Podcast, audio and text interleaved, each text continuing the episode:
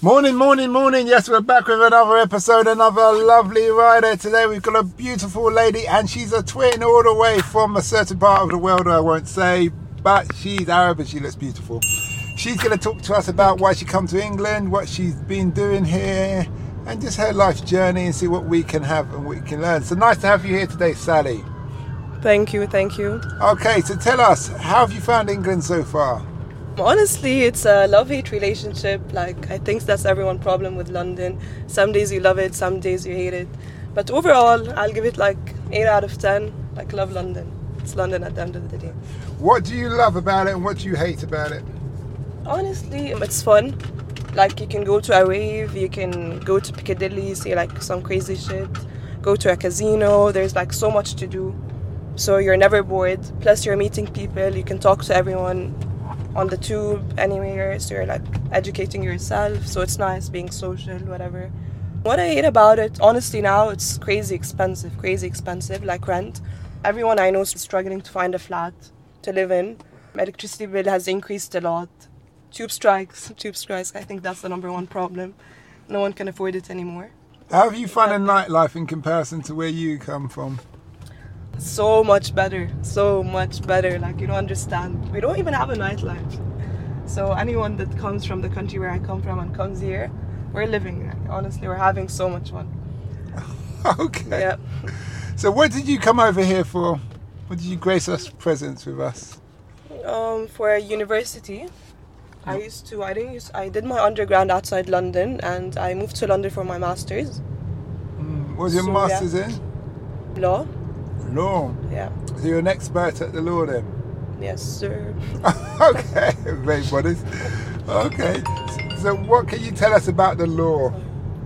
How does the law differ from here to where you come from? Actually, there's a really big difference, and I like understood it after like two years into university, which is funny. The difference is basically in other countries where they don't have the common law. It's civil. Here, it's common law. So, what's the difference is is in some countries the constitution is written and is not changed as much. However, in England, the constitution is not written. So, like, you can get the constitution from so many parts.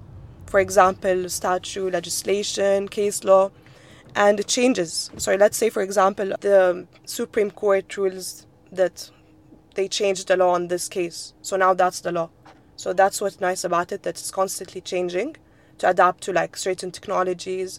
For example, I wrote an uh, essay about like smart contracts and whether it could like whether a smart contract is legally binding in English law because it uses like crypto, for example, and th- this technology, Ethereum network, in order to create a contract.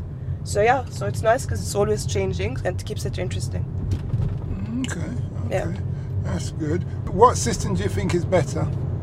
Honestly, I think the common law is better because I feel like it's more democratic in a sense, if you get me. Because like people can actually go to court. Like for example, when Brexit happened, some people went to court and they sued governmental institution uh, for it. Like the whole point was in the UK, Parliament makes the law, not like the court.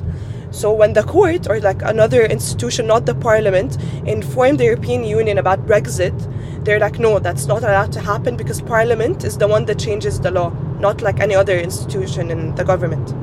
So they sued the government. Imagine like in a country where an institution is being sued in court, and then they issued a statement saying that yeah, like uh, that it's not the that the, parliament was supposed to tell uh, the European Union about Brexit, about the decision, not any other institution. Yeah. Okay.